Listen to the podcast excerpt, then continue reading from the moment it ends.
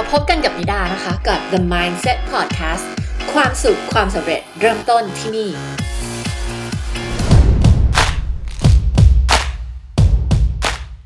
พอดแคสต์วันนี้นะคะจะมาพูดถึงเรื่องของการรับมือกับความขัดแย้ง หรือว่าในภาษาอังกฤษเราเรียกว่า conflict นั่นเองนะคะ โค้ชลูกค้ามาเยอะแยะมากมายเนี่ยต้องบอกว่า คอน FLICT เนี่ยเป็นประเด็นใหญ่มากๆเลยนะคะที่เรามักจะไม่ค่อยนึกถึงเนาะเรามักจะนึกถึงอุปสรรคในชีวิตอ่าเราจะก้าวข้ามมันไปได้ยังไง เราจะตั้งเป้าหมายยังไง เราต้องการอะไรในชีวิตเราจะไปถึงได้ยังไง แต่เรื่องของคอน FLICT เนี่ยเป็นเรื่องที่เกิดขึ้นในทุกๆวัน แต่ดูเหมือนจะไม่ใช่เรื่องใหญ่ แต่จริงๆเป็นเรื่องใหญ่มากคำว่าคอน FLICT ในที่นี้ไม่ใช่แบบโอ้ต้องไปทะเลาะกันอะไรกันอย่างเงี้ยไม่ใช่ไม่ใช่ว่าต้องมีเรื่องขัดแย้งเป็นเรื่องใหญ่โตอะไรขนาดนั้นนะคะคอน FLICT หมายถึงความขัดแย้งที่เรามีกับบุคคลอื่น ซึ่งบางครั้งเราไม่รู้ว่าเหตุการณ์ที่เรากำลังเผชิญอยู่เนี่ยแหละคือคอน FLICT หรือว่าความขัดแย้ง เดี๋ยวจะยกตัวอย่างให้ฟังว่าความขัดแย้งในที่นี้เนี่ยมันหมายถึงอะไรได้บ้าง ยกตัวอย่าง ลูกน้องของคุณมาทำงานสายแล้ว คุณก็ไม่กล้าบอกเขาอ่าหรือคุณได้บอกเขาไปแล้ว แล้วมันเกิดคอน FLICT มันเกิดความขัดแย้ง ลูกน้องบอกว่ามีเหตุผลที่เขามาสาย แต่คุณบอกว่ามาสายไม่ไม่ถูกต้องนะ มาสายไม่ได้ ลูกน้องบอกที่มาสายเพราะเมื่อคืนนี้ทำงานดึก หรือมัวแต่เตรียมงานอยู่ที่บ้านอะไรเงี้ย แล้วปัญหาเนี้ยก็ไม่ได้รับการแก้ไข ลูกน้องก็มาสายต่อไป คุณก็อาจจะบ่นบ่นบ้าง หรือไม่กล้าว่าเขาตรงๆ ไม่กล้าบอกเขาตรงๆ ไม่กล้า feedback เขาตรงๆ อันนี้ก็คือความขัดแย้งละ เวลาที่มี conflict มันรู้สึกเป็นไงบ้างคะ สบายใจไหมคะ แน่นอนนะคะ เวลาที่เรามีคอน FLICT เนี่ยไม่ว่าจะเล็กหรือจะใหญ่เนี่ยมันไม่ได้เกิดผลดีแน่นอนนะคะ บางคนก็รู้สึกโกรธรู้สึกหงุดหงิดบางคนรู้สึกไม่สบายใจ บางคนรู้สึกปวดท้องเลยนะ คือเครียดปวดท้องอะไรอย่างเงี้ยได้เลยนะคะ บางคนรู้สึกกังวลนอนไม่หลับ บางคนบอกไม่เป็นไรรู้สึกชินแล้วแต่จริงๆในระดับลึกอะ่ะมันก็รู้สึกเครียดนั่นแหละที่มันมี ปัญหาที่คาราคาซังคอน FLICT ที่อยู่เต็มไปหมดเลยเนี่ยนะคะเพราะว่าเวลาที่เราเป็นคนที่รับมือกับคอน FLICT ได้ไม่ค่อยดีเนี่ยมันก็มักจะแสดงตัวอยู่ในทุกๆ ด้านของชีวิตเราเลยลองสังเกตดูนะคะ ถ้าคุณรับมือกับคอน FLICT ได้ไม่ดีเนาะคือคุณไม่ได้ฝึกไม่ได้มีทักษะนี้ในการรับมือกับคอน FLICT มันก็มักจะแสดงตัวอยู่ในความสัมพันธ์กับคู่รัก กับลูกเอ่อกับเพื่อนร่วมงานกับเจ้านาย ถ้าเป็นนายจ้างเป็นเจ้าของธุรกิจมันก็จะแสดงตัวใให้เห็นกับลูกจ้างของคุณอะไรอย่างนี้เป็นต้นนะกับครอบครัวกับญาติอะไรเงี้ยมันก็จะเห็นในด้านต่างๆ ของชีวิตคุณ ทีนี้วันนี้เราจะมาคุยกันว่า เออ เวลาที่เรามีคอน FLICT เนี่ย เออ เรามีวิธีการรับมือกี่แบบทำไมบางคนรับมือกับคอน FLICT ได้ดีทำไมบางคนรับมือกับคอน FLICT ได้ไม่ค่อยดีเท่าไหร่ แล้วเราจะมีวิธีการจัดการยังไง วิธีการรับมือกับคอน FLICT คนเราเนี่ยมีสไตล์ที่แตกต่างกันนะ เดี๋ยวเราจะมาพูดถึงก่อนว่าสไตล์ทั้ง5นั้นไม่เป็นยังไงนะคะ คุณลองฟังดูนะคะว่าตัวเองเนี่ย ตกอยู่ในข้อไหน เรามีสไตล์ในการรับมือกับคอน FLICT เป็นแบบไหน โดยวิธีการรับมือกับคอน FLICT เนี่ยนะคะ มันมี 5 แบบ โดยขึ้นอยู่กับว่า เอ๊ะ คุณจะให้ความร่วมมือ แล้วไปทำตามความต้องการของคนอื่น มากกว่า หรือคุณจะทำตามความต้องการของตัวเองมากกว่า เมื่อกี้ที่ยกตัวอย่างไปแล้วว่าคอน FLICT มันไม่ได้แปลว่าคุณต้องมีการทะเลาะอะไรใหญ่โตนะคะ บางครั้งมันมาในรูปแบบของการที่ เป็นแค่การไม่เห็นด้วยหรือการไม่ลงรอยอะไรกันในเรื่องที่ดูเหมือนจะไม่ใหญ่มากนะแต่พอคุณไม่รับมือกับมันมันสามารถกลายเป็นเรื่องใหญ่ได้เลยทันที อย่างถ้าหากว่าคุณมีความไม่เข้าใจกันกับลูกน้องอ่าสะสมสะสมเข้าลูกน้องวันหนึ่งอาจจะทนไม่ไหวแล้วก็ลาออก เพราะว่าไม่ได้นำเรื่องความขัดแย้งนั้นมาคุยกัน นะสมมติคุณคิดเห็นต่างกันในเรื่องของวิธีการทำงานอะไรสักอย่างหนึ่งแล้วไม่ได้คุยกันไม่ได้มาเปิดใจคุยกัน ฝ่ายใดฝ่ายหนึ่งยอมทำตามอีกฝ่ายหนึ่งโดยที่ตัวเองก็ไม่ได้เต็มใจ หรือฝ่ายใดฝ่ายหนึ่งต้องเอาแต่แบบที่ตัวเองต้องการเนี่ยนะวิธีของฉันถูกเสมอ ฉันต้องทำตามวิธีที่ฉันบอกเท่านั้นอย่างเงี้ยค่ะมันก็ย่อมเกิดคอน FLICT คือสองฝ่ายไม่ happy หรือในความสัมพันธ์ คู่รักคนใดคนหนึ่ง ได้ในแบบที่ตัวเองต้องการอีกคนต้องยอมทำตามเสมอเลยอย่างเงี้ยนะคะมันดูเหมือนจะได้รับการแก้ไขปัญหา ดูเหมือนอ่าไม่ต้องทะเลาะกันคือมีฝ่ายใดฝ่ายหนึ่งยอมนะ ปัญหาจะได้จบ แต่ในความเป็นจริงมันไม่ได้เป็นอย่างนั้น พอฝ่ายที่ได้ทำตามใจตัวเองอีกฝ่ายนึงต้องทำตาม แล้วมันเป็นแบบ pattern แบบนี้ไปเรื่อยๆในความสัมพันธ์นั้นๆ วันหนึ่งคนที่ต้องเป็นคนทำตามอีกฝ่ายหนึ่งก็จะรู้สึกทนไม่ไหวขึ้นมานะคะและในใจจริงๆเขารู้สึกไม่ดีอยู่แล้วแหละนะว่าเอ้ยทำไมฉันต้องยอมตลอดเลยทำไมฉันต้องยอมตลอดเลยอะไรเงี้ยเพราะฉะนั้นการที่เราหลีกเลี่ยงที่จะจัดการรับมือกับคอน FLICT รือความขัดแย้งนี้ ระหว่างทีม ระหว่างบุคคล ระหว่างเจ้านายลูกน้อง ระหว่างคู่รัก ระหว่างพ่อแม่ลูก มันไม่ดีแน่นอนนะคะ และในระยะยาวมันก็จะโชว์ผลออกมา โชว์ออกมาเป็นอาการต่างๆเนาะ ไม่ว่าจะเป็นความไม่พอใจ ความโกรธ ความหงุดหงิด การรู้สึก regret ในภาษาอังกฤษคือคำว่า regret ก็คือรู้สึกไม่น่าเลย ไม่น่าทำอย่างนั้นเลยทำไมมันชีวิตเราต้องเป็นอย่างนี้ด้วยทำไมฉันต้องทำตามคนอื่นด้วยนะคะ ทำไมฉันไม่ได้ทำตามความต้องการของตัวเอง แล้วอันนี้เป็นปัญหาที่เราเจออยู่เยอะมาก ไม่ว่าจะแสดงตัวออกมาในรูปแบบของการที่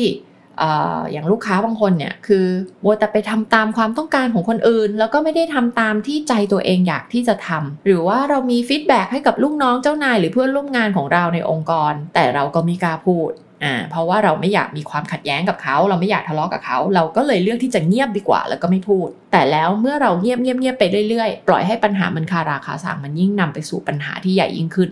นำไปสู่วันที่แบบเหมือนระเบิดมันรอจะระเบิดออกมาอย่างเงี้ยค่ะ ทีนี้ ทำไมเราถึงกลัวคำว่าคอน FLICT ซะเหลือเกินนะคะเพราะว่ามนุษย์เราเนี่ยมันเป็นธรรมชาติของมนุษย์เนาะที่เราไม่อยากขัดแย้งกับคนอื่น เราอยากรู้สึกดี เราอยากมีความสามัคคีกลมเกลียว อยากมีฮอร์โมนีฮอร์โมนีก็คือการแบบมี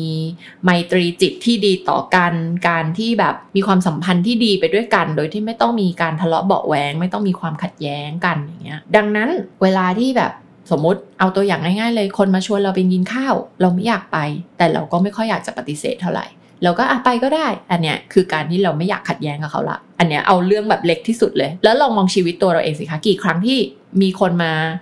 ชวนเราไปทำแบบนี้แบบนั้น ชวนเราอย่างนี้สิ แล้วเราก็รู้สึกอยากปฏิเสธ แต่เราก็กลับไม่กล้าปฏิเสธมีกี่ครั้งที่เป็นอย่างนั้น เพราะมันเป็นธรรมชาติของเราที่เราไม่อยากมีความขัดแย้งกับคนอื่น เราอยากที่จะแบบเออเหมือน เขาชวนเราละเราก็ไปเถอะอะไรอย่างเงี้ยเรากลัวว่าถ้าเราปฏิเสธแล้วเขาจะคิดยังไงกับเรา หรือเราปฏิเสธแล้วเขาจะเสียใจ หรือเราปฏิเสธแล้วเออเดี๋ยวมันจะส่งผลต่อความสัมพันธ์ของเรายังไงนะ อะไรเงี้ยถูกไหมเจ้านายมาชวนไปกินข้าวเสาร์อาทิตย์นี้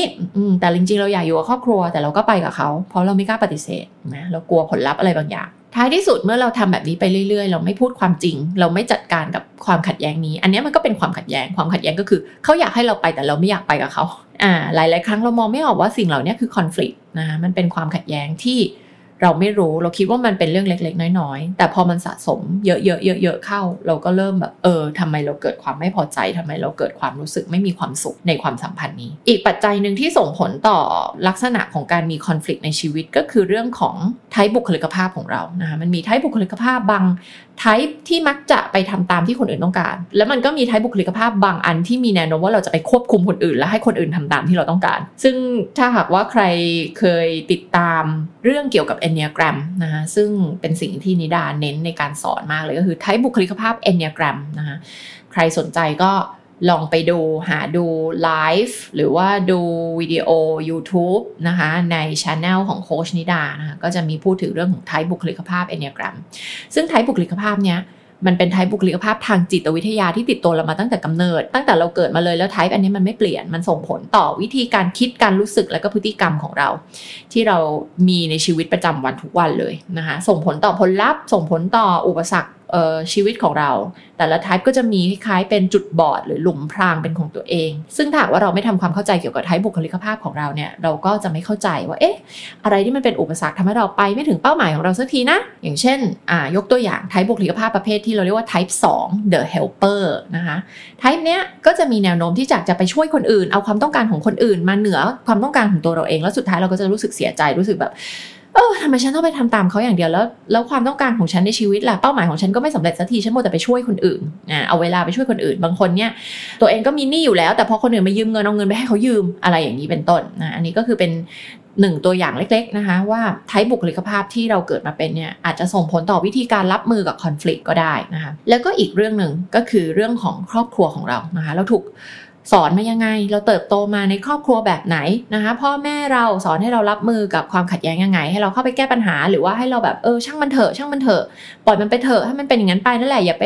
ทะเลาะกับเขาเลยอะไรเงี้ยอ่าครอบครัวเราเป็นอย่างนั้นหรือเปล่า พ่อแม่เรามีวิธีการรับมือกับคอน FLICT แบบนั้นหรือเปล่าแล้วเราก็เลย เคยเห็นแต่แบบตัวอย่างแบบนั้นอะแล้วเราก็เลยเป็นตามนั้นทำตามนั้น เพราะเราไม่เคยเห็นวิธีการแบบอื่นที่จะรับมือกับความขัดแย้ง หรืออาจจะเคยเกิดเหตุการณ์อะไรบางอย่างในอดีต ที่มันทำให้เราจำฝังใจ เช่นแบบอาจจะเถียงกับพ่อแม่เราแล้วเรารู้สึกว่าเออพอเราเผชิญหน้ากับพ่อแม่เราคือ พ่อแม่บังคับให้เราทำอะไรบางอย่าง แล้วเราไม่อยากทำแล้วเราก็อธิบายเหตุผลให้เขาฟัง แต่สรุปว่าผลลัพธ์ออกมามันไม่ค่อยโอเคเท่าไหร่เออพ่อแม่อาจจะไม่ฟังเรา พ่อแม่อาจจะพยายามบังคับให้เราคิดตามเขาอะไรเงี้ยเราก็อาจจะเรียนรู้จากเหตุการณ์ที่เราเติบโตมานั้น ว่า เอ้ย ความขัดแย้งอย่าเลยอย่าไปทะเลาะเลย อย่าไปเถียงเลยอะไรอย่างเงี้ยแล้วเราก็เลยให้ความหมายว่า การที่เรารับมือกับปัญหาเหล่านี้หรือคอน FLICT เหล่านี้มันคือการทะเลาะ เราให้ความหมายเหตุการณ์เหล่านี้ว่ามันคือการทะเลาะมันเป็นเรื่องไม่ดี ดังนั้นเราต้องอยู่เงียบๆนะเราอย่าไปเผชิญหน้ากับคอน FLICT เหล่านี้นะอันนี้ก็เป็นตัวอย่างว่า เหตุการณ์หรือครอบครัวหรือพ่อแม่ของเราเนี่ยค่ะก็ทำให้เราเนี่ยมีวิธีการที่จะดิวหรือว่ารับมือกับคอน FLICT ยังไงด้วยเช่นกัน ทีนี้การรับมือคอน FLICT มันก็มีทั้งหมด 5 สไตล์ สไตล์ที่ 1เขาเรียกว่าเหมือนคล้ายๆ เข้าไปสู้เลยอะคอมพีตแข่งขัน ถ้าเรามีสไตล์การรับมือกับความขัดแย้งแบบแข่งขัน เราก็มักจะมีความคิดที่ว่าฉันถูกเสมอไอเดียฉันน่ะถูกเสมอ แล้วเราก็เน้นที่จะต้องทำยังไงก็ได้ให้สิ่งที่เราต้องการอะ มันต้องเป็นไปแบบนั้น เราไม่สนใจว่าความต้องการของคนอื่นเป็นยังไง เราจะพยายามควบคุมคนอื่น พยายามให้เหตุการณ์มันเป็นไปตามที่เราต้องการ ผลลัพธ์ต้องออกเป็นแบบที่ฉันต้องการ ดังนั้นเรื่องของความขัดแย้งเนี่ยสำหรับคนที่เป็นสไตล์เนี่ยจะมองว่ามันคือการแข่งขันฉันต้องชนะ เออ มันคือการแข่งขันระหว่างฉันและเธอ หรือฉันและหลาย ๆ คน และฉันต้องชนะในเกมนี้นะคะดังนั้นเนี่ยวิธีการที่เขาจะรับมือกับความขัดแย้งก็คือเขาต้องเอาชนะ สไตล์ที่ 2 เราเรียกว่า avoiding ก็คือทำเหมือนไม่รู้ไม่ชี้ทำแบบช่างมันเถอะลืมลืมมันไปซะ อะไรเงี้ยนะคะพอมีปัญหามีความขัดแย้ง เช่น ต้องให้ฟีดแบ็กกับลูกน้อง หรือต้องไปบอกเจ้านายว่า งานที่เจ้านายสั่งมาเนี่ยเรารู้สึกไม่โอเคนะ ที่ต้องไปต่างจังหวัด แล้วในข้อตกลงตอนแรกเราไม่เคยตกลงว่าเราจะไปต่างจังหวัดอ่าเราไม่อยากบอกกับเจ้านายนะเราก็เลยใช้วิธี avoiding ก็คืออืมทำเป็นไม่รู้ไม่ชี้ ยังไม่กลับมาพูดเรื่องนี้ทำเป็นลืมๆไปซะเรื่องเนี้ย เราก็ไม่คุย ผลลัพธ์ก็คือ ความต้องการของเจ้านายก็ไม่ได้รับการเติมเต็ม และความต้องการของเราเองก็ไม่ได้รับการเติมเต็มนะเราก็ไม่ไปเราก็ไม่ไปต่างจังหวัดไปหาลูกค้าตามที่เจ้านายบอก แต่ในขณะเดียวกันเนี่ย เราก็ไม่พูดถึงเรื่องนี้อีกเลย เราก็ทำเป็นมึนๆเงียบๆไปนะคะทำเป็นหลีกเลี่ยงปัญหาก็คือไม่พูดถึงอีกเลย จะเห็นได้ว่าผลลัพธ์จากสไตล์เนี้ยก็คือไม่มีใครได้สิ่งที่ตัวเองต้องการเลยสำหรับคนที่มีสไตล์ของ avoiding เนี่ยนะคะเขามองว่าเรื่องของความขัดแย้งหรือ conflict เนี่ยมันเป็นเหมือนสิ่งรบกวนในชีวิตของเขานะคะทำให้เขารู้สึกหมดพลังทำให้เขารู้สึกอึดอัดใจ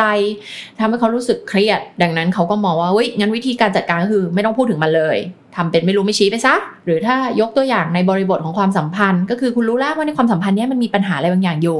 เธอต้องการแบบนี้ฉันต้องการแบบนี้ แต่เราไม่คุยกัน เราทำเป็นไม่รู้ไม่ชี้ลืมๆไปซะเดี๋ยวปัญหามันก็หายไปเองอ่าแต่จริง ๆ มันหายแม่มันไม่หายแน่นอน ดังนั้นถ้าคุณมีสไตล์แบบ avoiding มันก็จะเกิดปัญหาอีกแบบนะเห็นไหมเมื่อกี้นี้สไตล์ของการแข่งขันเนี่ยก็จะเกิดปัญหาอีกแบบก็คืออะไรทะเลาะกับคนรอบตัวถูกไหมทุกคนรู้สึกว่าคุณเอาแต่ใจตัวเอง ทุกคนรู้สึกทำไมคุณไม่เห็นอกเห็นใจคนอื่นเลย จะเอาแต่แบบที่ตัวเองต้องการอย่างเงี้ยเห็นไหมมาถึงสไตล์ที่ 2 ก็ไม่มีใครได้รับในสิ่งที่ตัวเองต้องการ แล้วในขณะเดียวกัน เราเองก็รู้สึกไม่ดี เรื่องเนี้ยมันไม่มันไม่ลืมอยู่แล้ว มันก็ยังอยู่ในใจเราอยู่ไปตลอดนั่นแหละเราก็จะยังมีความกังวลว่าเอ้ยเจ้านายจะคิดยังไงกับฉันนะ เออ ฉันจะไปต่างจังหวัดไม่ไปแต่ดี แล้วฉันจะไม่ไปแล้วฉันจะบอกเขาเมื่อไหร่ เออเดี๋ยวค่อยบอก เดี๋ยวค่อยว่า เดี๋ยวค่อยคุยทำเป็นลืมๆไป แต่ในขณะเดียวกันถ้าความกังวลนั้นมันไม่หายไปไหน ถูกไหมคะ สไตล์ที่3อ่า ลองฟังดูว่า คุณรู้สึกว่าตัวเองเป็นสไตล์ไหนนะสไตล์ที่ 3 เราเรียกว่า compromising คล้ายๆเหมือนประนีประนอม ฉันกับเธอเรามาเจอกันคนละครึ่งทางอารมณ์แบบนั้น เธอชอบไปเที่ยวภูเขา ฉันชอบไปเที่ยวทะเล เราเราจะเอาอยัางไงดี กับความสัมพันธ์นี้ความขัดแย้งก็คือเธอชอบเที่ยวภูเขาฉันชอบเที่ยวทะเล แล้วเราจะยังไงดี อะงั้นเราก็มาประนีประนอมกัน เจอกันคนละครึ่งทาง ก็คือความต้องการของเราทั้งสองฝ่ายก็ได้รับการเติมเต็ม แต่ไม่ได้เติมเต็มแบบร้อยเปอร์เซ็นต์แต่เราเจอกันคนละครึ่งทางเนาะ เราก็จะบอกอ่างั้นทริปนี้เราจะไปเที่ยวภูเขา 2 วัน แล้วเราจะไปเที่ยวทะเล 2 วัน โอเคไหมไอ้ที่ไปเที่ยวภูเขาฉันอาจจะไม่ได้ happy ร้อยเปอร์เซ็นต์หรอกไอ้ไปเที่ยวทะเลเนี่ยเธอก็คงไม่ happy ร้อยเปอร์เซ็นต์หรอกแต่เรามาเจอกันครึ่งทางถูกไหมแล้วก็ happy กันคนละส่วนนึกออกไหมความต้องการของทั้งสองฝ่ายก็ได้รับการเติมเต็มกันคนละส่วนสำหรับคนที่มีสไตล์การรับมือกับความขัดแย้งแบบนี้คอน FLICT มันถูกมองว่าเป็นโอกาส อืมเป็นโอกาสที่เราจะได้มาหาจุดที่จะช่วยเติมเต็ม สิ่งที่เราทั้งคู่ต้องการร่วมกันทำให้เรามา มาทำข้อตกลงกันอืเจอกันคนละครึ่งทางนะคะ อันนี้ก็คือเป็นสไตล์ที่ 3 คือ compromising สไตล์ที่ 4 เราเรียกว่า accommodating accommodating คือการที่เราไปทำตามความต้องการของคนอื่น แล้วเราก็ลืมลืมความต้องการของตัวเองไป คือเราคิดว่าไอสิ่งที่เราต้องการหรือทางเลือกที่เราเลือกเนี่ยมันน่าจะดีกว่านะ แต่ไม่เป็นไรหรอก เดี๋ยวฉันยอมทำตามเธอแล้วกัน เป็นอารมณ์เหมือนฉันอยากไปทะเล แต่เธออยากไปภูเขาเหรอ โอเคงั้นเราไปภูเขาเลย ไอที่อยากไปทะเลของฉันนะช่างมันเถอะไม่เป็นไร แล้วเราก็ลืมความต้องการปล่อยความต้องการของตัวเององไปแล้วเราก็ไปทำตามความต้องการของคนอื่น เจ้านายอยากให้เราไปต่างจังหวัด แต่เราไม่อยากไปมันสร้างปัญหาชีวิตให้กับเรามาก แล้วตอนแรกเราก็ไม่เคยตกลงว่าเราจะไปต่างจังหวัดเนาะตอนที่ตกลงทำงานที่นี่ เราไม่เคยบอกว่าเราจะไปต่างจังหวัด แล้วมันเป็นปัญหาชีวิต กับตัวเราอย่างมากเลย สมมติว่าเราต้องเลี้ยงลูก แต่เขาจะให้เราไปต่างจังหวัดเราต้องทิ้งลูกของเราแล้วก็ไปทำงานต่างจังหวัด ถ้าเรามีสไตล์ accommodating เราก็จะทำตามที่เขาบอกเลยก็คือไปเลยไปต่างจังหวัดเลยถูกไหมแล้วก็ท้ายที่สุดคุณมีความสุขไหมไม่มีหรอกนะคะ เพราะว่าคุณไม่ได้ทำตามสิ่งที่คุณต้องการจะทำจริง ๆ เรามัวแต่จดจ้องที่จะทำตามความต้องการของคนอื่นยังทำยังไงก็ได้ให้อีกคนหนึ่งอะเออรู้สึกสบายใจรู้สึกว่ามีความสุขแต่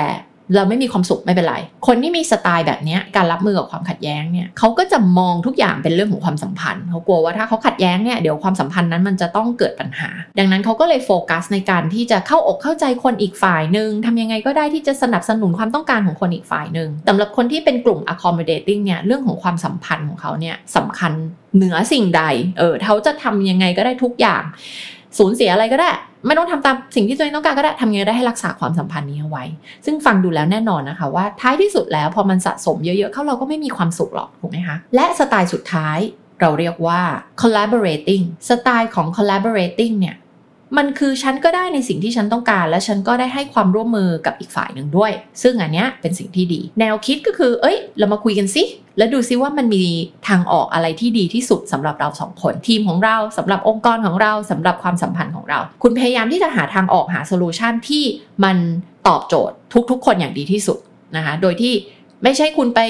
เออตอบโจทย์คนอีกฝ่าย แล้วลืมความต้องการตัวเอง แล้วมันก็ไม่ใช่คุณเอาความต้องการตัวเองเป็นใหญ่ แล้วก็ลืมความต้องการของคนอื่น แต่มันเป็นการมานั่งหา solution ร่วมกัน ถ้าคุณมีสไตล์แบบนี้คุณจะมองว่าความขัดแย้งเนี่ยมันเป็นคล้ายๆปัญหาที่รอให้คุณเข้าไปแก้ไขนะแล้วแก้ไขเนี่ยแก้ไขร่วมกับคนอื่น โดยคุณจะมองว่าไอ้ solution เนี้ยมันต้องเป็น solution ที่ดีสำหรับทุกคน มันไม่ใช่ดีสำหรับฝ่ายใดฝ่ายหนึ่ง แต่มันเป็นคำตอบที่ดีที่สุดละสำหรับ คนสองคนสำหรับทีมสำหรับองค์กรอะไรเงี้ยนะคะ ขึ้นอยู่กับว่าแต่ละฝ่ายที่อยู่ในความขัดแย้ง หรือปัญหาเนี้ยคือใครบ้าง ถ้าคุณ collaborate ก็คือคุณจะมานั่งหามองหา ทางออกที่ดีที่สุดสำหรับทุกคนนะคะแน่นอนว่าเท่าที่ฟังมาแล้วสไตล์นี้ก็น่าจะเป็นสไตล์ที่ดีที่สุด แต่ทำไมเราทุกคนไม่ทำล่ะ ถูกไหมคะทำไมเราทุกคนไม่ทำทำไมมันกลายเป็นไปทำไอแบบอื่นๆอีก4แบบที่พูดมา นั่นแหละมันก็อธิบายมาด้วย 1. ท้ายบุคลิกภาพ 2. ครอบครัวเราสอนเรามาแบบไหนให้เรารับมือกับเรื่องแบบนี้ด้วยสไตล์แบบไหน เหตุการณ์ต่างๆ ในอดีตที่เราเคยเกิดขึ้นในชีวิตของเรา มันเคยเกิดอะไรขึ้นบ้าง เกิดผลลัพธ์อะไรบ้างทำให้เรารู้สึกยังไงกับเรื่องของความขัดแย้งมองเรื่องของความขัดแย้งเป็นยังไง ถ้าเรามีสไตล์ของ collaborating เนี่ยซึ่งดีที่สุดเนี่ยเราก็จะมองว่าเฮ้ยปัญหามีไว้แก้ เราต้องมาแก้ร่วมกันเรามาหาทางออกที่ดีที่สุดสำหรับทุกคนกันดีกว่า ถ้าว่าพ่อแม่ครอบครัวเราเขาสอนให้เรารับมือด้วยสไตล์ collaborating เราโตมาเราก็จะมีทักษะแบบเนี้ยในการรับมือกับความขัดแย้ง แต่ถ้าเราไม่มี ถ้าพ่อแม่ไม่ได้สอนเรามาด้วยสไตล์แบบนี้ ถ้าพ่อแม่สอนเราเป็นสไตล์แบบ competing avoiding accommodating compromising อะไรเงี้ยเราก็จะเหมือนแบบเหมือนมีไมโครชิปอยู่ในหัวที่สอนเรามาให้เรารับมือกับความขัดแย้งแบบนั้น ซึ่งมันไม่ได้เกิดประโยชน์แบบที่เราต้องการจริงๆนะไม่ได้เกิดผลลัพธ์แบบที่เราต้องการจริงๆ และมันก็เป็นธรรมชาติของมนุษย์เราเองอย่างที่บอกไปแล้วนะว่าเราไม่ชอบความขัดแย้ง ทีนี้เวลาที่เรามีความขัดแย้งอย่างเงี้ยอะรู้ตัวละว่าอุ๊ย ฟังพอดแคสต์นี้ไปรู้สึกรู้ตัวแล้วว่า อุ้ยฉันเป็นสไตล์นี้ไม่ work เลย ฉันเป็นสไตล์นั้นไม่ work เลย แล้วทำไงให้ฉันไปมีสไตล์แบบ collaborating ทำไงให้ฉันแบบร่วมแก้ปัญหานี้กับคนอื่น เพราะว่าแค่จะไปพูดกับเจ้านายมันก็รู้สึกอึดอัดใจแล้วไม่รู้สึกอยากจะไปพูดเลย กลัว กลัวไปต่างๆ นานา และส่วนใหญ่คือเป็นยังไง กลัวไปเองคิดไปเอง กลัวไปเองในหัว ในความคิดของเรา รู้สึกว่าเดี๋ยวมันจะต้องทะเลาะกันแน่เลย รู้สึกเดี๋ยวเขาต้องไม่พอใจเราแน่เลยเขาจะไล่เราออกหรือเปล่า เขาจะไม่พอใจเราหรือเปล่าอะไรเงี้ยเหล่านี้คือคิดไปเองทั้งนั้นเลย แล้วต่อให้เขาจะโกรธหรือไม่พอใจอะไร มันก็เป็นเรื่องของเขาถูกปะท้ายที่สุดแล้วอะเราจะเก็บเรื่องนี้ต่อไปแล้วเราจะทนเรื่องนี้ต่อไปโดยที่ไม่ได้ทำตามความต้องการของตัวเราเอง หรือสิ่งที่ทำให้เรามีความสุขจริงๆเนี่ยท้ายที่สุดแล้วเราก็จะไม่ไหวกับงานนี้ ท้ายที่สุดแล้วเราก็ไม่ไหวกับความสัมพันธ์นี้ ถูกไหมในที่สุดมันก็ต้องระเบิดออกมา เพราะว่า เราไม่มีความสุขจริง ๆ เราโมแต่ไปทำตามความต้องการของเขาเนาะหรือในอีกแนวทางหนึ่งคือเราคอมพิวติ้งคือเราไปบังคับให้คนอื่นทำตามแนวทางของเรา ในที่สุดเราก็ไม่มีความสุขหรอกเพราะมันรู้สึกเราต้องไปออกแรงควบคุมคนอื่น แล้วคนอื่นเขาก็ แบบไม่โอเคกับเรา ท้ายที่สุดแล้วเราก็รู้สึกไม่มีความสุขหรอก เพราะเราไม่ได้รู้สึกว่าเรามีความสุขในการเป็นส่วนหนึ่งของทีมนี้หรือความสัมพันธ์นี้ แต่เราอะไปบังคับคนอื่นแล้วทำตามความต้องการตัวเองเสมอเลย แน่นอนว่ามันไม่ใช่พื้นฐานของความสัมพันธ์ที่ดี ไม่ว่าความสัมพันธ์ในบริบทใดก็ตาม จะเห็นได้ว่าทุกคนควรจะมุ่งไปที่ collaborating style ทีนี้จุดเริ่มต้นถ้าเรารู้แล้วว่า เอ้ย เรามีสไตล์ที่มันไม่ work นะ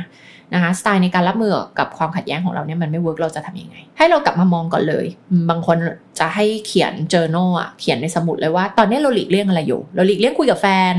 เราหลีกเลี่ยงคุยกับเจ้านาย เราหลีกเลี่ยงที่จะ feedback ลูกน้องว่าสิ่งที่ลูกน้องทำอยู่ตอนนี้ไม่โอเคนะ เราหลีกเลี่ยงอะไรอยู่ให้เขียนออกมาเลย อย่างที่บอกถ้าเรามีสไตล์แบบไหน เราก็จะใช้สไตล์นั้นกับทุก ๆ เรื่องในชีวิตของเรา ดังนั้นถ้าหากว่าคุณมีความขัดแย้ง หรือมีปัญหาอะไรบางอย่างที่คุณยังไม่ได้รับการแก้ไขหรือพูดคุยขึ้นมาเนี่ยคุณลองสังเกตสิมันจะมีแสดงตัวอยู่ในทุกบริบททุกความสัมพันธ์ในชีวิตของคุณเลยนะทั้งครอบครัวการงานชีวิตความรักส่วนตัวอะไรเงี้ยมันจะโชว์เต็มไปหมดเลย มันจะมีเกิดขึ้นในทุกด้านของชีวิตของคุณเลย ดังนั้นให้เขียนออกมาให้หมดเลยนะคะ ในกระดาษอันนี้หรือในสมุดของคุณว่า ตอนนี้คุณหลีกเลี่ยงอะไรอยู่หลบหลีกหลีกเลี่ยง ซ่อนอะไรอยู่นะคะ มีความขัดแย้งตรงไหนความสัมพันธ์ไหนที่ยังไม่ได้รับการแก้ไข แต่ยังแบบเก็บเก็บไว้อยู่ หลีกเลี่ยงมันอยู่ หลบหลบซ่อนๆมันอยู่ ต่อมาให้เขียนว่า ไอ้สิ่งที่คุณหลีกเลี่ยงหลบหลีกอยู่เนี่ย การที่คุณหลบเลี่ยง หลีกเลี่ยง หรือพยายามแข่งขัน พยายามไปบังคับคนอื่นให้ทำตามคุณ วิธีการอะไรก็แล้วแต่ไม่ว่าคุณจะ competing compromising avoiding หรือ accommodating อยู่เนี่ย สิ่งที่คุณหลีกเลี่ยงอยู่คืออะไรแล้ว วิธีการที่คุณใช้ในการรับมือกับ conflict เนี่ย ไอ้สี่สไตล์ที่มันไม่ work เนี่ยผลลัพธ์มันคืออะไร ผลลัพธ์จากการที่คุณยังใช้วิธีการเหล่านี้คืออะไร แน่นอนว่าผลลัพธ์มันคงจะไม่ดีแน่นอนถูกไหมต่อมาให้คุณเขียนว่า แล้วจริง ๆ คุณอยากได้ผลลัพธ์อะไรล่ะ ผลลัพธ์จริง ๆ ก็คือเราอยากจะไปคุยกับเจ้านายว่าเออเราไม่โอเคนะที่เราต้องไปทำงานต่างจังหวัดเพราะมันเกิดผลลัพธ์ไม่ดี คือเราจะไม่ได้เลี้ยงลูก เราจะไม่ได้เจอลูกเราเลย เราต้องเดินทางแล้ว ตามที่เราตกลงไว้คือเรื่องอื่นเรายอมที่จะทำได้ แต่ว่าเรื่องนี้เราไม่โอเคจริง ดังนั้นเนี่ยเราจะแก้ไขปัญหานี้ยังไง คุณอยากได้ผลลัพธ์อะไร เออผลลัพธ์ของคุณก็คือ คุณไม่อยากไปต่างจังหวัดถูกไหมผลลัพธ์ก็คือคุณอยากหา solution ร่วมกันกับเจ้านายของคุณ ทางออกมีวิธีอื่นไหม เช่น คุณไม่ไปต่างจังหวัดคุณโทรไปคุยกับลูกค้าต่างจังหวัดแทนได้ไหม หรือมันมีทางออกอะไรอีกบ้างถูกไหมนั่นคือผลลัพธ์ที่คุณต้องการ คุณต้องการเปิดใจคุยกัน แล้วก็หาทางออกให้กับปัญหานี้ซะ แทนที่จะเงียบไม่มีใครคุยแล้วก็ เหมือนงงๆกับปัญหานี้ต่อไป แล้วก็อึดอัดใจต่อไป นั่นแหละ คืออย่างที่ 3 ที่คุณต้องเขียนคือผลลัพธ์คืออะไรที่คุณอยากได้นะคะต่อมาข้อที่ 4 คือคุณต้องเขียนว่าอะแล้วถ้าคุณอยากได้ผลลัพธ์นั้นๆ แล้วคุณต้องทำอะไรล่ะนะคะในตัวอย่างนี้ก็คืออะคุณก็ต้องไปเปิดใจคุยกับเจ้านายใช่ไหมนัดคุยกับเจ้านายเลย แน่นอนว่าไอ้ข้อที่4เนี่ยไอ้สิ่งที่คุณต้องทำเนี่ยที่จะต้องไป collaborate กับเจ้านายเห็นไหมว่าทางออกมันคือการ collaborate เสมอก็คือสไตล์ที่5นะคะก็คือต้องมานั่งคุยกัน หาทางออกร่วมกัน คุณไม่อยากทำเพ ราะถ้าคุณอยากทำคุณทำไปตั้งแต่แรกปัญหาทั้งหมดเนี่ยก็จะไม่เกิดขึ้นตั้งแต่แรกแล้วถูกปะแต่คุณไม่อยากทำอ่าทำไมคุณไม่อยากทำไม่อยากทำมันก็ย้อนกลับไปอธิบายด้วยอ่ามนุษย์ไม่ชอบความขัดแย้งถูกไหมอ่าเราเติบโตมา พ่อแม่สอนให้เรารับมือกับความขัดแย้งยังไง เรามองความขัดแย้งว่าเป็นยังไง มันเป็นปัญหามันเป็นการทะเลาะกันหรือเปล่าอะไรเงี้ยซึ่งสิ่งเหล่านี้มันเป็นสิ่งที่เราคิดมาเองทั้งหมด มันเกิดขึ้นจากประสบการณ์ในอดีต ซึ่งไม่จริง ทีนี้วันนี้คุณรู้ละ คุณฟังพอดแคสต์นี้คุณรู้แล้วว่ามันไม่ work แล้วก็มันไม่จริง ดังนั้นคุณอยากได้ผลลัพธ์ยังไง แล้วในการที่จะได้ผลลัพธ์นั้นคุณต้องทำยังไง แน่นอนว่าทางออกสำหรับทุกคนก็คือสไตล์การรับมือกับคอนฟ lict ด้วยวิธี collaborating นั่นเองนะคะมานั่งคุยกันหาทางออกร่วมกัน หา solution ที่ตอบโจทย์กับทุกๆ คนที่ดีที่สุด ไม่ใช่ตอบโจทย์เจ้านาย ไม่ใช่ตอบโจทย์เราคนเดียวแม้แต่ตอบโจทย์ร่วมกันนะคะทำให้ทุกคนสามารถอยู่ร่วมกันได้ แล้วก็มีความสุขแล้วก็ได้ทางออกร่วมกันอะสี่ข้อนะคะที่ต้องไปทำกัน ข้อที่ 1 คุณหลีกเลี่ยงหลบหลีกอะไรอยู่ ข้อที่ 2 ผลลัพธ์ของการหลีกเลี่ยงหลบหลีก หรือบังคับคนอื่น หรืออะไรก็แล้วแต่ที่ทำให้เกิดความขัดแย้งเนี่ยผลลัพธ์สุดท้ายมันคืออะไร กับการที่คุณยังใช้สไตล์ในการรับมือกับความขัดแย้ง ที่มันไม่ใช่วิธีที่ดีที่สุด ผลลัพธ์คืออะไรนะข้อที่ 3 คือ แล้วจริงๆอะคุณอยากได้ผลลัพธ์อะไรที่มันดีที่สุด แล้วก็ข้อที่ 4 ก็คือ คุณต้องทำยังไงล่ะ คุณถึงจะได้รับผลลัพธ์แบบที่คุณต้องการนะแน่นอนมันคือการ collaborating แล้วในการที่คุณจะใช้สไตล์แบบ collaborating แหละนะในข้อที่ 4 คือคุณต้องทำยังไง มันต้องมีอะไรเกิดขึ้นบ้าง 1. นัดเจ้านายไปคุยวันที่แน่นอน 2. เข้าไปคุยกับเจ้านาย ชี้แจงให้เจ้านายฟังเรื่องมันเป็นยังไง แล้วก็หาตอบข้อตกลงร่วมกันถูกไหมคะอันเนี้ยคือข้อที่ 4 ก็คือคุณต้องทำอะไรบ้าง คุณก็เขียนออกมาเลย แน่นอนคุณไม่อยากไปทำอยู่แล้วแหละถูกไหมถ้าคุณไม่ได้มีสไตล์ collaborating โดยธรรมชาติของคุณ มันจะรู้สึกอึดอัดใจ แต่ต้องบอกว่าอย่างนี้ทำครั้งแรกยากที่สุด มันเหมือนกล้ามเนื้อคุณต้องฝึก พอครั้งที่ 2 มันจะง่ายขึ้น 3 มันจะง่ายขึ้น และบอกเลยว่าทุกครั้งที่คุณใช้สไตล์เนี้ยคุณจะรู้สึกภาคภูมิใจกับตัวเอง ว่าเฮ้ยฉันมีความกล้าหาญเฮ้ยฉันรับมือกับปัญหาฉันเผชิญหน้ากับปัญหาอย่างถูกวิธีด้วยวิธีที่ดี เราจะรู้สึกภูมิใจกับตัวเอง เพราะว่าหลายการหลบเลี่ยง หลีกเลี่ยง หลบหลีก หรือพยายามไปบังคับคนอื่นอะไรเงี้ย สุดท้ายเราไม่ได้รู้สึกภูมิใจกับตัวเองหรอก เพราะมันไม่ใช่วิธีที่ดีที่สุด แล้วคุณก็จะกลับมารู้สึกแย่กับตัวเองนะคะว่าอืมไม่น่าทำอย่างนั้นเลยทำไมตอนนั้นไม่ทำนี้นะ รู้งี้ อ่าไปเกิดคำนี้ รู้งี้ ตอนนั้นทำงี้ดีกว่า ถูกไหมคะ เพราะฉะนั้นการที่คุณใช้สไตล์ collaborating ซึ่งเป็นวิธีการที่ดีที่สุดเนี่ย ตอนแรกมันอาจจะรู้สึกอึดอัดใจ รู้สึกไม่เก่งในการใช้วิธีนี้สไตล์นี้ เพราะว่าคุณไม่ชินเนี่ยคุณไม่คุ้นชินกับการใช้วิธีนี้ แต่พอทำครั้งที่หนึ่งเฮ้ย เออทำแล้วแบบมันดี รู้สึกภูมิใจกับตัวเอง ไม่ว่าผลลัพธ์จะเป็นยังไงก็แล้วแต่นะไม่ว่าผลลัพธ์จะเป็นยังไงอย่างน้อยคุณรู้สึกภูมิใจกับตัวเองละพอครั้งที่สองไปทำมันจะง่ายขึ้น แล้วคุณจะรู้สึกดี เออ จริงๆมันก็ไม่ได้ยากอย่างที่คิดนี่นาอ่า อ้าวสุดท้ายเจ้านายก็ไม่ใช่ว่าต้องบังคับให้เราไปต่างจังหวัดนี่นาอะไรเงี้ยเขาก็เข้าใจเราหนีอะไรเงี้ยใช่ไหมเออเราไปเก็บเงียบอยู่ทำไมตั้งนานทำไมเราไม่คุยกับเขาตั้งนานแล้วอะไรเป็นต้นนะคะพอทำครั้งที่ 2 ที่ 3 ที่ 4 ที่ 5 คุณจะเก่งขึ้นเรื่อยๆ มันเป็นเหมือนการสร้างทักษะการรับมือกับความขัดแย้งเป็นทักษะอย่างหนึ่งนะคะที่คุณต้องสร้างขึ้นมา และเมื่อคุณทำไปบ่อยๆบ่อย ๆ คุณก็จะชินแล้วคุณก็จะเก่งมากขึ้นอะฝากไปทำกันนะคะสำหรับ 4 ข้อนี้ปรับยังไงให้ คุณมีสไตล์ของ collaborating ในการรับมือกับความขัดแย้งนะแล้วชีวิตจะดียิ่งขึ้นนะคะ บอกเลยชีวิตจะดียิ่งขึ้น ใครที่มีคำถามนะคะ ส่ง inbox มาถามกันได้ที่ Facebook Page โคชนิดานะคะ หรือว่าแอดไลน์ของเราได้ที่ @nlp life mastery นะคะ